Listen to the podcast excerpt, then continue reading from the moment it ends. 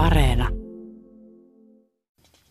Tervetuloa hyvät kuuntelijat kuuntelemaan pyhiä juutalaisia kirjoituksia.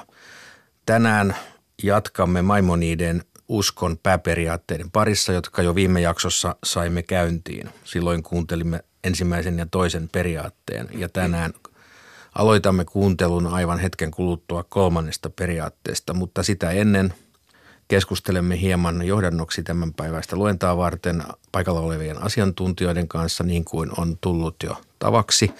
Ja varmaan useimmat teistä jo tietävät, keitä täällä on paikalla. Rakkaat asiantuntijamme ovat Riikka Tuori, Simon Livson ja Tapani Harviainen. Heipä hei. Hei, hei. Hei. Niin, nämä Maimonideen uskon pääperiaatteet, jotka nyt sitten jatkuvat tästä kolmannesta eteenpäin. Mitä haluaisitte antaa noin niin kuin evästykseksi kuuntelijoille? Tässä on ikään kuin kaikki pähkinänkuoressa, että on Jumala ja Jumalan olemus, profetia, Tuura, Mooses ja sitten myös Messias ja kuolleiden ylösnousemus. Kaikki löytyy. Kyllä, se on totta. Se on, se on pähkinänkuoressa aika niin kuin tärkeät, tärkeät asiat tulee ilmi kyllä. Minä muistan lukeneeni, että luterilaisessa rippikoulussa edelleenkin uskontunnustus kuuluu siihen aineistoon, joka yritetään lapsille opettaa. Ne on jotain näitä keskeisiä rukouksia ja uskontunnustus myös. Ja molemmissa on samanlainen periaate, mihin me uskomme. Eli sinä Tapani rinnastaisit tämän äh, niin kuin luterilaisen uskontunnustuksen kaltaiseksi tekstiksi juutalaisuudessa. Niin pitkälti kun juutalaisuudesta löytyy tämmöinen uskontunnustus, semmoista vakiinnutettua, kiteytettyä, kaikkien hyväksymää. Uskontunnustustahan ei ole olemassa, mutta tämä on ikään kuin lähimmäs tuleva kokoelma. Ja ilmeisesti syntynyt juuri siinä keskustelussa, kun Euroopassa juutalaisilta kysyttiin. Meillä on tämmöinen uskontunnustus, mihin te uskotte? Ja se loi tämmöisen tarpeen luoda useitakin uskontunnustuksia. Tämähän ei ole ainutlaatuinen tämä Maimonideen, vaan muille, muille rabbeilla on myös samanlaisia pyrkimyksiä.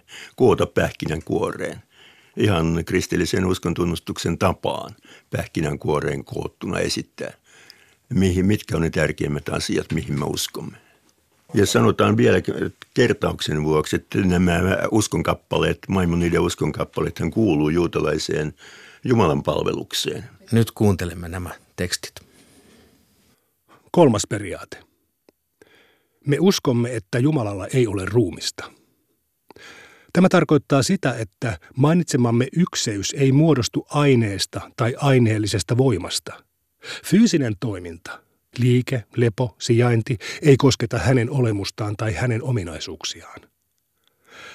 Siksi rabbit ovat kiistäneet Jumalan muodostumisen tai hajottamisen osiin. He sanovat, korkeudessa ei istuta eikä seistä – siellä ei ole taimmaista osaa, eikä siellä uuvuta. Tämä tarkoittaa sitä, että häntä ei voi hajottaa osiin, eikä häntä voi rakentaa. Kuten raamatussa sanotaan, rinta rinnan he ryntäävät länteen, Filisteaan, yhdessä he saalistavat idän heimojen alueilla. Tämä tarkoittaa sitä, että heitä kannustettiin rintarinnan yhdistymään. Profeetta Jesaja on sanonut, mihin te minua vertaisitte? Kuka on minun kaltaiseni? kysyy pyhä. Jos Jumalalla olisi ruumis, hän muistuttaisi muita fyysisiä olentoja. Raamatun jakeet, jotka kuvaavat Jumalaa fyysisenä olentona kävelemässä, seisomassa, istumassa, puhumassa ja niin edelleen, ovat vertauskuvallisia. Tästä rabbit sanovat, Toora puhuu ihmisten kielellä rabbit ovat puhuneet aiheesta runsaasti. Uskon kolmas periaate perustuu jakeeseen, te ette nähneet minkäänlaista hahmoa. Tämä tarkoittaa sitä, että he eivät nähneet minkäänlaista hahmoa, koska Jumala, kuten mainitsimme, ei muodostu aineesta tai aineellisesta voimasta. Neljäs periaate. Me uskomme, että Jumala on ehdottomasti ikuinen. Mikään olevainen ei ole ollut olemassa ennen häntä. Tämän ovat lukuisat raamatun kirjoitukset näyttäneet toteen. Uskon neljäs periaate perustuu jakeeseen, sinun turvasi on ikiaikojen Jumala. Viides periaate.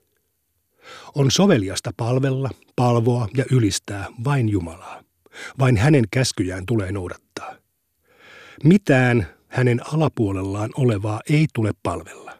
Ei enkeleitä, ei tähtiä, ei taivaallisia sfäärejä, ei elementtejä eikä mitään niistä koostuvaa. Ne ovat kaikki Jumalan suunnittelemia. Ne eivät liiku harkiten ja vapaasti valiten. Niin tekee yksin Jumala. Niitä ei ole myöskään soveliasta käyttää välineinä, joiden avulla lähestyä Jumalaa. Ajatusten on suuntauduttava pelkästään Jumalaa kohti.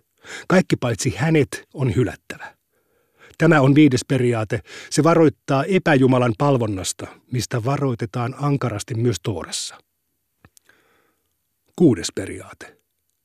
Profetiasta jokaisen tulee tietää, että on olemassa ihmistyyppi, jolla on luonnostaan yleviä taipumuksia. Nämä ihmiset ovat saavuttaneet täydellisyyden. Heidän sielunsa ovat suuntautuneet kohti puhdasta järkeä. Ne kiinnittyvät Jumalan aktiiviseen järkeen, joka voimakkaasti virtaa niiden läpi. He ovat profeettoja, ja tätä on profetia pohjimmiltaan. Profetian perusteellisempi kuvaus vaatisi liian paljon tilaa. Siksi emme mainitse kaikkia kuudennetta periaatetta selittäviä esimerkkejä, emmekä sitä, kuinka tällainen tila saavutetaan. Mainittakoon tässä lyhyesti, että kyse on viisaudesta. Toorasta löytyy runsaasti profeetoista ja heidän opetuksistaan todistavia jakeita.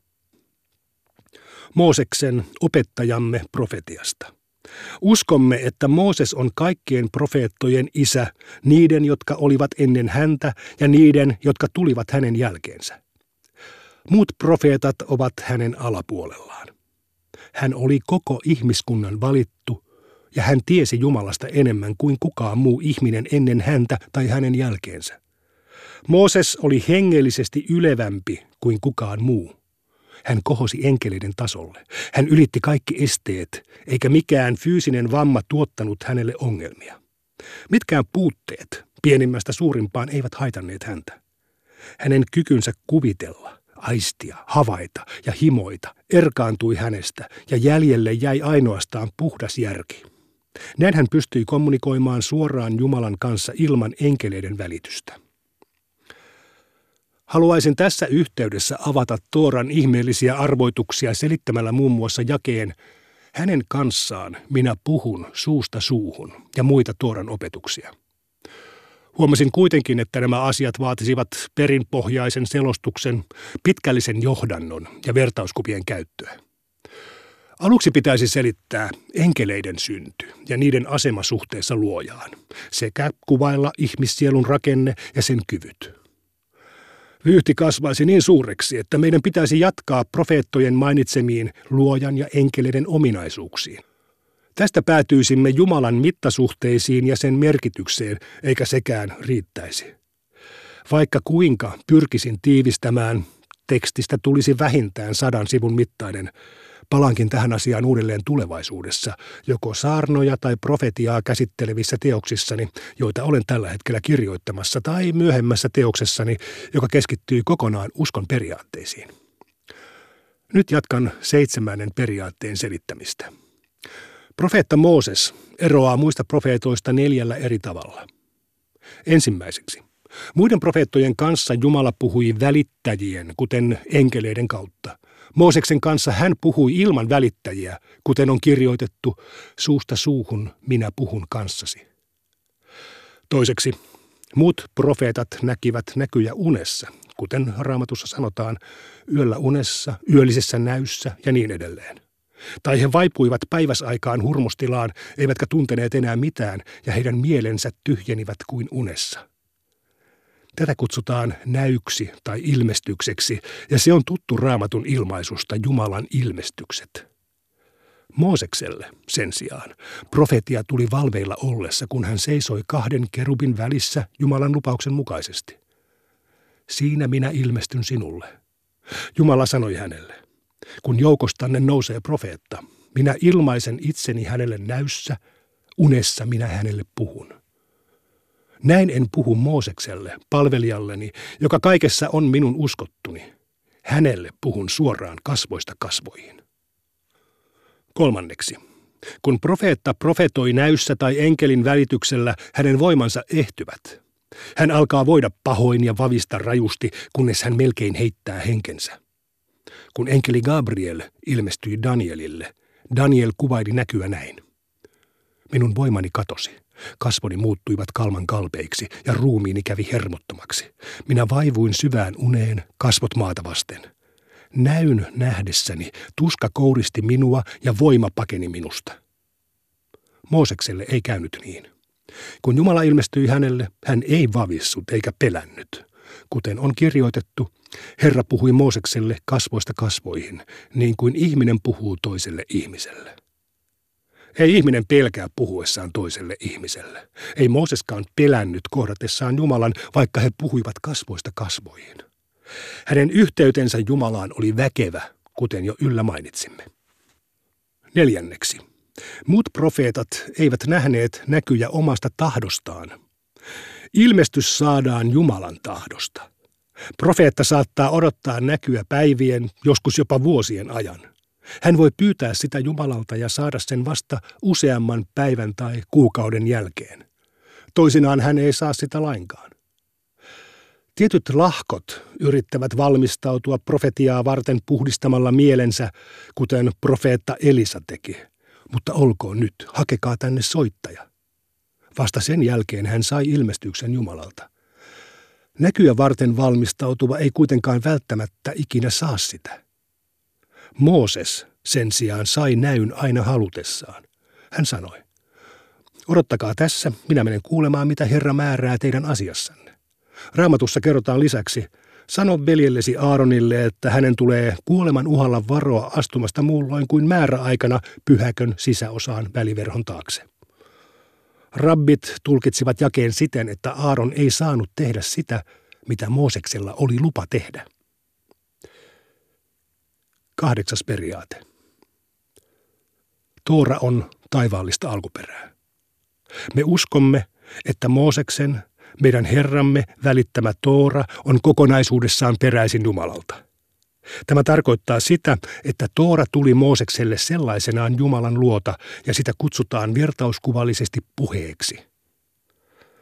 Ei ole tiedossa, miten tämä tapahtui.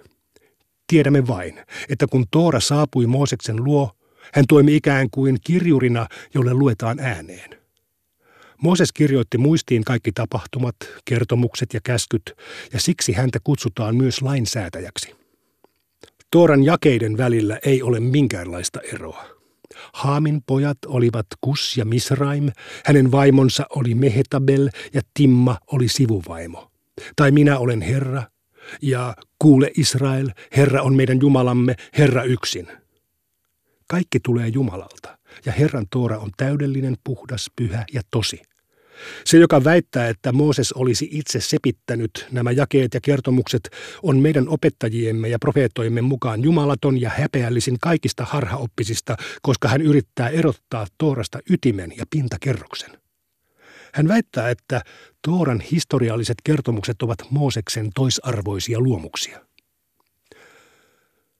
Kuka sanoo, että Toora ei ole taivaallista alkuperää? Rabbit opettavat näin – jos joku pitää Tooraa muuten Jumalan sanana, mutta väittää yhdenkin jakeen olevan Jumalan sijasta Mooseksen omaa sepitettä, hän on halveksinut Herran sanaa. Jumala, olkoon hän siunattu, hylkää harhaoppisten puheet. Joka ikisestä Tooran sanasta avautuu ymmärtäväisille ihmeellisiä viisauksia. Tooran sanojen viisautta ei voi sanoin kuvailla, se on maata avarampi ja merta laajempi. Ainoaksi vaihtoehdoksi jää seurata Jaakobin Jumalan voidellun Daavidin jalanjälkiä. Hän rukoili avoimin silmin. Avaa silmäni näkemään sinun lakisi kaikkine ihmeineen. Tooran tunnustetut tulkinnat kommentaareineen ovat myös jumalallista alkuperää. Rakentamamme lehtimaja, lulav, shofar, chichit, tefillin ja muut sen kaltaiset asiat toistavat täydellisesti Jumalan Moosekselle antamia ohjeita, jotka Mooses on meille välittänyt. Hän on kaikista uskollisin sanansaattaja. Uskon kahdeksas periaate perustuu jakeeseen. Mooses sanoi, siitä mitä nyt tapahtuu, te näette, että Herra on minut lähettänyt ja että kaiken minkä teen, teen Herran käskystä enkä omasta tahdostani. Yhdeksäs periaate. Tooran totuudellisuus. Toora on luojan välittämä. Sen kaltaista ei ole toista. Siihen ei voi lisätä mitään eikä siitä voi poistaa mitään. Tämä koskee sekä kirjallista että suullista tooraa, kuten on kirjoitettu, älkää lisätkö niihin mitään, älkääkä poistako niistä mitään. Olemme käsitelleet asiaa riittävästi jo tämän teoksen johdannossa. Kymmenes periaate. Jumala tietää ihmisten kaikki teot. Hän ei hetkeksikään irrota silmiään heistä. Jotkut väittävät, että Herra on hylännyt tämän maan, mutta suuret ovat sinun ajatuksesi, voimalliset sinun tekosi. Sinä katselet tarkoin, miten ihmiset elävät. Kun Herra näki, että ihmisten pahuus lisääntyi maan päällä. Valitushuuto Sodoman ja Gomorran asukkaiden takia oli suuri. Uskon kymmenes periaate perustuu näihin jakeisiin. Yhdestoista periaate. Jumala palkitsee ne, jotka toteuttavat Tooran käskyt, ja rankaisee niitä, jotka rikkovat hänen kieltojaan. Suurin palkka on tuleva maailma, ja ankarin rangaistus on tuho. Puhuimme aiheesta jo riittävästi aiemmin. Seuraavat jakeet ovat tämän periaatteen takana. Anna anteeksi heidän syntinsä. Mutta jos et anna, niin pyyhin minun nimeni. Tähän Jumala vastaa. Minä pyyhin kirjastani kaikkien niiden nimet, jotka tekevät syntiä minua vastaan. Tämä todistaa, että hän tuntee sekä tottelevaisen että syntisen, toiselle hän antaa palkkion, toiselle rangaistuksen. 12 periaate. Messiaanisesta aikakaudesta meidän on uskottava ja totena pidettävä, että Messias on saapuva. Ei sovi ajatella, että hän myöhästyisi. Jos hän viipyy, odota häntä. Älä aseta hänelle määräaikaa. Messiaan saapumisen ajankohtaa ei tule laskeskella raamatun perusteella. Rabbit sanovat, heittäkööt henkensä ne, jotka laskevat lopun aikoja. Uskomme, että hän on ylevämpi, majesteettisempi ja kunnianarvoisampi kuin yksikään kuningas ennen häntä. Näin ovat kaikki profeetat Mooseksesta Malakiaan asti ennustaneet. Jos joku epäilee tai vähättelee Messiasta, hän kieltää samalla Tooran. Toora todistaa Messiasta muun muassa Bileamia käsittelevässä kappaleessa sekä kappaleessa, joka alkaa sanoilla, tänään te olette asettuneet. Periaatteeseen kuuluu myös se, että Israelin kuningas tulee ainoastaan Daavidin huoneesta ja Salomon siemenestä. Se, joka vastustaa tätä sukukuntaa, kieltää Jumalan nimen ja hänen profeettojensa opetukset. 13. periaate. Meidän on uskottava kuolleiden ylösnousemukseen. Tämän aiheen selitin jo yllä. Kun ihminen uskoo näihin kaikkiin periaatteisiin ja rakentaa uskonsa niiden varaan, hän on osa Israelin kansaa. Häntä tulee rakastaa. Hänet tulee armahtaa. Häntä tulee kohdella rakkaudella ja veljeydellä, kuten Jumala on käskenyt lähimmäistä kohdeltavan. Vaikka hän tekisi syntiä sydämensä kyllyydestä kelvottoman ja himokkaan luontonsa tähden, ja vaikka häntä rangaistaisiin syntiensä tähden, hänellä on silti oleva osuus tulevasta maailmasta. Hän on yksi Israelin kansan syntisistä. Mutta jos hän halveksii yhtäkään uskon periaatetta, hänet erotetaan kansansa yhteydestä. Hän on harhaoppinen uskon kieltäjä. Häntä kutsutaan luopioksi, epikurolaiseksi ja versojen katkojaksi. Häntä on käsketty vihata. Hänet tulee tuhota. Hänestä on kirjoitettu, enkö vihaisi sinun vihollisiasi, Herra. Olen kirjoittanut näistä asioista varsin seikkaperäisesti ja kosolti. Harhauduin kauas teokseni varsinaisesta aiheesta. Tein niin, koska koin sen tarpeelliseksi. Keräsin hyödyllisiä ja opettavaisia lauseita, joita löytyy suurten teostemme joukosta. Opettelen ne perusteellisesti, niin ne auttavat sinua. Kertaan niitä usein ja pohdin niitä tarkkaan. Jos ylpistyt ja luulet yhden tai kymmenenkin lukukerran jälkeen ymmärtäneesi kaiken, Jumala tietää, että olet valheellisilla poluilla. Älä kiirehdi lukiessasi. En ole kirjoittanut ihan mitä tahansa mieleeni sattuu juolahtamaan. Sen, minkä olen kirjoittanut, olen kirjoittanut ahkeran tarkastelun ja pohdinnan jälkeen ymmärrettyäni niin tosiasiat kuin valheetkin sekä sen, mikä on luottamukseni arvoista. Joka ikisen väitteeni olen pyrkinyt todistamaan oikeaksi. Jumalan avulla toteutukoon tahtoni. Hän ohjatkoon minua oikealla tiellä. Näin kuulimme Maimonideen uskon pääperiaatteista. Loput viime jakson jälkeen siis kolmannesta kolmanteen toista. Näissä noin maalikkokuuntelija kiinnittää huomiota siihen, että tässä on puhetta Jumalasta, Toorasta, Mooseksesta, Messiasta ja vielä kuninkaan suvusta. Näihin asioihin kiinnittyy oma huomio. Miten arvoisat asiantuntijat haluaisitte purkaa nyt näitä uskon pääperiaatteita? Siis täällä on lähdetty liikkeelle Jumalan olemuksesta ja sillä tavalla jatketaan täällä alkupuolella.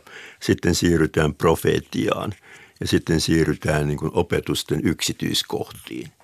Siinä mielessä hyvin selkeästi rakennettu järjestelmä tässä pähkinänkuoressa. Ja nämä monet näistä kysymyksistä, joita käsitellään, ei ole suinkaan mitään uutuuksia, vaan niitä oli samana aikana käsitelty paljon myöskin kristinuskon ja islamin piirissä. Ja sillä tavalla ne oli nousseet esille. Ja jälleen kerran kannattaa mainita, että esimerkiksi kysymys Jumalan ruumiillisuudesta oli noussut jo antiikin aikana selvästi esille. Ja oli jo pitkään keskusteltu siitä, että mitä tarkoittaa, kun Jumalan sormi osoitti tai kun Jumala käveli illalla viileydessä puutarhassa paratiisissa tai Jumalan käsi rankaisi. Siis tämmöisiä ikään kuin ihmishahmoisia piirteitä, jotka sisältyy raamattuun, mutta joita sitten filosofit nimenomaan piti harhaan johtavina. Joo, ja tuossa juuri kiinnittikin huomioni tässä kolmannessa pääperiaatteessa – tämä sama ihan kuin filosofinen tai jopa pohdiskeleva ote, koska vaikka alussa sanotaan, että Jumalalla ei ole fyysistä olemusta, sitten kuitenkin seuraavassa kappaleessa asia käännetään, että jos hänellä olisi tai jos Jumalalla olisi, ne, se olisi tällainen tai tällainen. Eli kumpaakin vaihtoehtoa on selvästi pohdittu.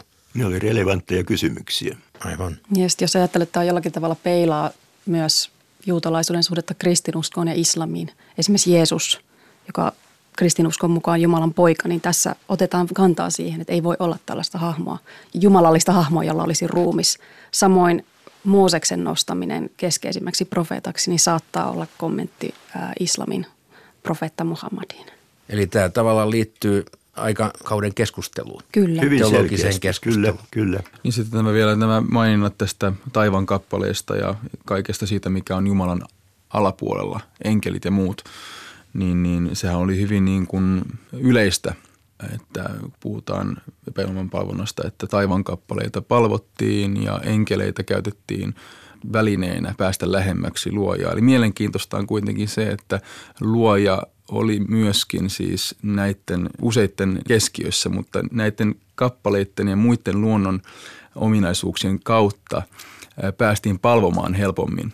Ja tässä niin kuin Rambam tavallaan kertoo sen, että tämäkin on – vaikka sä palvoisit näiden kautta Jumalaa, niin sekin on väärin, koska Jumalaan on yhteys suoraan. Ja tämä keskustelu jatkuu itse asiassa myöhemmin. Mm. Että mulla on tämmöinen 1600-luvulla kirjoitettu kommentaari näistä uskon periaatteista, jossa mainitaan, että ikonit on tällaisia. Tämä tulee itse asiassa Itä-Euroopasta. Eli sitten myöhemmässä tulkinnassa liitetään tällaisia, tällaisia kristinuskon elementtejä, jotka vahvasti nähdään harhaoppina. Ikonit. Ja tavallaan varoitetaan niiden omaksumisesta. Kyllä. Tämmöisten uusien ajatusten omaksumista – mutta se, mikä täällä on myös mielenkiintoista ja luulisi, että se on myöskin Maimonidestä häirinnyt aika tavalla, että kun hän joutuu olemaan näissä uskonkappaleissaan huomattavan fundamentalistinen, niin kuin aikaisemmin jo hän on torjunut tämmöisen fundamentalismin ja julistanut, että se on vaan tämmöistä rahvaan uskoa, mutta todelliset viisaat ymmärtää asiat ihan toisella tavalla – Täällä on hyvinkin fundamentalistisia näkemyksiä siitä, miten tuorassa mikään ei voi muuttua, siis mikään ei. Kaikki on pysyvää sellaisena. Joka ikinen sana on Jumalan sormella kirjoitettu tai Jumalan sormen kautta ilmaantunut. Aivan, ja ehkä Maimoniidessa onkin kiinnostavinta juuri tämä sisäinen jännite. Toisaalta hän joutuu antamaan periksi tälle fundamentalistiselle asenteelle joissakin kohdissa, ja joissakin taas näyttäytyy tämä filosofi, pohdiskeleva ja asioita pyörittelevä, ikään kuin viisautta tavoitteleva, monipuolista viisautta tavoitteleva – ainakin kolmijakoinen niin. asetelma, juuri kyllä, niin kuin tuolla johdannon puolella kerrottiin. Kyllä. Ja täällähän tavallaan lopussa vedetään hyvin viisaasti yhteen sitten tämä ajattelu, että vaikka olisit näitä asioita tutkinut yhden tai kymmenen, kymmenenkin lukukerran jälkeen ja kuvittelet ymmärtäväsi, älä luule, että niin on vaan että asiat on syvempiä, paljon syvempiä kuin mitä jokaisen lukukerran jälkeen sinä kuvittelet. Niin, ehkä tässä myöskin se, että kun hän, hän, hän kertoo rangaistuksesta ja, ja sitten siunauksesta, joka tulee, niin, niin ehkä hänen tarkoituksensa on siis tavallaan, kun hän puhuu kaikille, niin olla fundamentaalinen tässä erityisessä tapauksessa, koska jos rangaistus on niin kova, jos näihin ei usko, niin on parempi, että ymmärtää sen niin kuin erittäin selkeästi, mm. mikä se pohja on. Joissakin asioissa täytyy olla tarkka ja täsmällinen ja ankara. Ja joissakin on sitten taas varaa enemmän filosofoida ja Kyllä. jättää asioita avoimeksi. Yksi kiinnostava jakso on täällä pohdiskelu profetiasta, miten Mooses on erilainen kuin kaikki muut profeetat. Ja jossa varmaan on myöskin pyrkimys torjua semmoisia myöhempien aikojen profeettoja – joita on ilmaantunut myöskin juutalaisuuden piirissä. Hyvinkin runsaasti mielipiteen vapauden merkeissä. Mutta täällä annetaan nämä tuntomerkit, jotka on hyvinkin poikkeavia. Siis ilman välittäjää suoraan Jumalalta. Ja sitten valveilla, ei minä unissa saarnaajana – eikä myöskään näkyjen, näkyjä tai ilmoitusta saadessaan ei koe mitään kummallista, ekstaattista tilaa, tai tämmöistä kärsimystä. Ja sitten vielä se, mikä on aika outo piirre, että Mooses saa kunniaa siitä, että hän aina halutessaan sai ilmestyksen – mutta hän on ainoa, joka hän on, on ainoa kuitenkin Hän on tämä korkein ja ylin ja kukaan aivan, muu joo. ei voi saavuttaa tällaista tilaa kuin Mooses. Mooses voi itse säädellä tätä näkyjen vastaanottamista. Kyllä, se on kyllä. aika poikkeuksellista. Kyllä mielenkiintoista on myöskin se, että kun tässä sanotaan näin, että esimerkiksi Danielin tapauksessa Daniel kertoo, että hän menettää voimaansa, niin täys vastakohta on Mooses, joka kun hän puhuu Jumalan kanssa, kun hän tulee alas vuorelta tai kun hän tulee ilmestysmajasta, niin silloin hänellä on siis karne or, eli hänellä on hänen naamansa loistaa ja hän joutuu laittamaan niin sanotusti maskin tai jonkinlaisen asian naamansa eteen, jotta hänen energiansa ei tappaisi muita joka on mielenkiintoinen niin kuin vastakohta vielä tähänkin. Todella superihminen. Niin, tyyli, Superman. Muhammadistaan kerrotaan, että miten vanhoilla päivillä Muhammadilla oli kyky myöskin improvisoida näkyjä sopivista aiheista. Ja niitä tuli sitten juuri tarpeellisista aiheista näkyjä ihan tuota pikaa. Mutta alussa, alussa hän on juuri tämmöinen eräänlainen näkijä, joka kokee ilmestyksiä. Ja kirjoittaa ne sitten, hän kirjoittaa ne ikään kuin salaisella tavalla muistiin, vaikka ei osannut kirjoittaa. Vielä yksi yksityiskohta, tai ei edes vielä äh, isompikin asia kuin yksityiskohta, on tämä 12 periaatteen – asetettu lauselma siitä, että Israelin kuningas tulee ainoastaan Daavidin huoneesta ja Salomon siemenestä. Se, joka vastustaa tätä sukukuntaa, kieltää Jumalan nimen ja hänen profeettojensa opetukset. Eli siis tällainen niin kuin periytyvä ikään kuin monarkkiarakenne. Kyllä. Hän seuraa tiettyä logiikkaa, koska silloin kun hasmonaitit tulivat valtaan Hanukatarinassa, niin hän on hyvin kriittinen – Eli tämä siis 160-luvulla ennen 160-luvulla ennen ajanlaskua, niin hän on hyvin kriittinen tähän hasmonaittien, jotka oli pappissuku, että miten pappissuku voi olla tässä tavallaan niin kuin Daavidin asemassa. Ja hän on hyvin kriittinen sitä kohtaan, jolloin hän on looginen omassa kirjoituksissaan. Se on niin kuin hänen mielestään synti, että vaikka juutalaiset saivat hallintaansa uudestaan temppelivuoren näiltä kreikkalaisilta, niin silti se oli omalla tavallaan synti, koska se ei tullut oikealle ryhmälle. Eli nämä kohaniitit, papisto ei saisi olla siinä asemassa, missä he olivat silloin. Nyt me jätämme Maimonideen tekstit tällä erää, mutta hyvät kuuntelijat, ensi kerralla on edelleenkin tarjolla mielenkiintoista kuunneltavaa, nimittäin silloin siirrymme juutalaisen mystiikan pariin. Kuulemiin.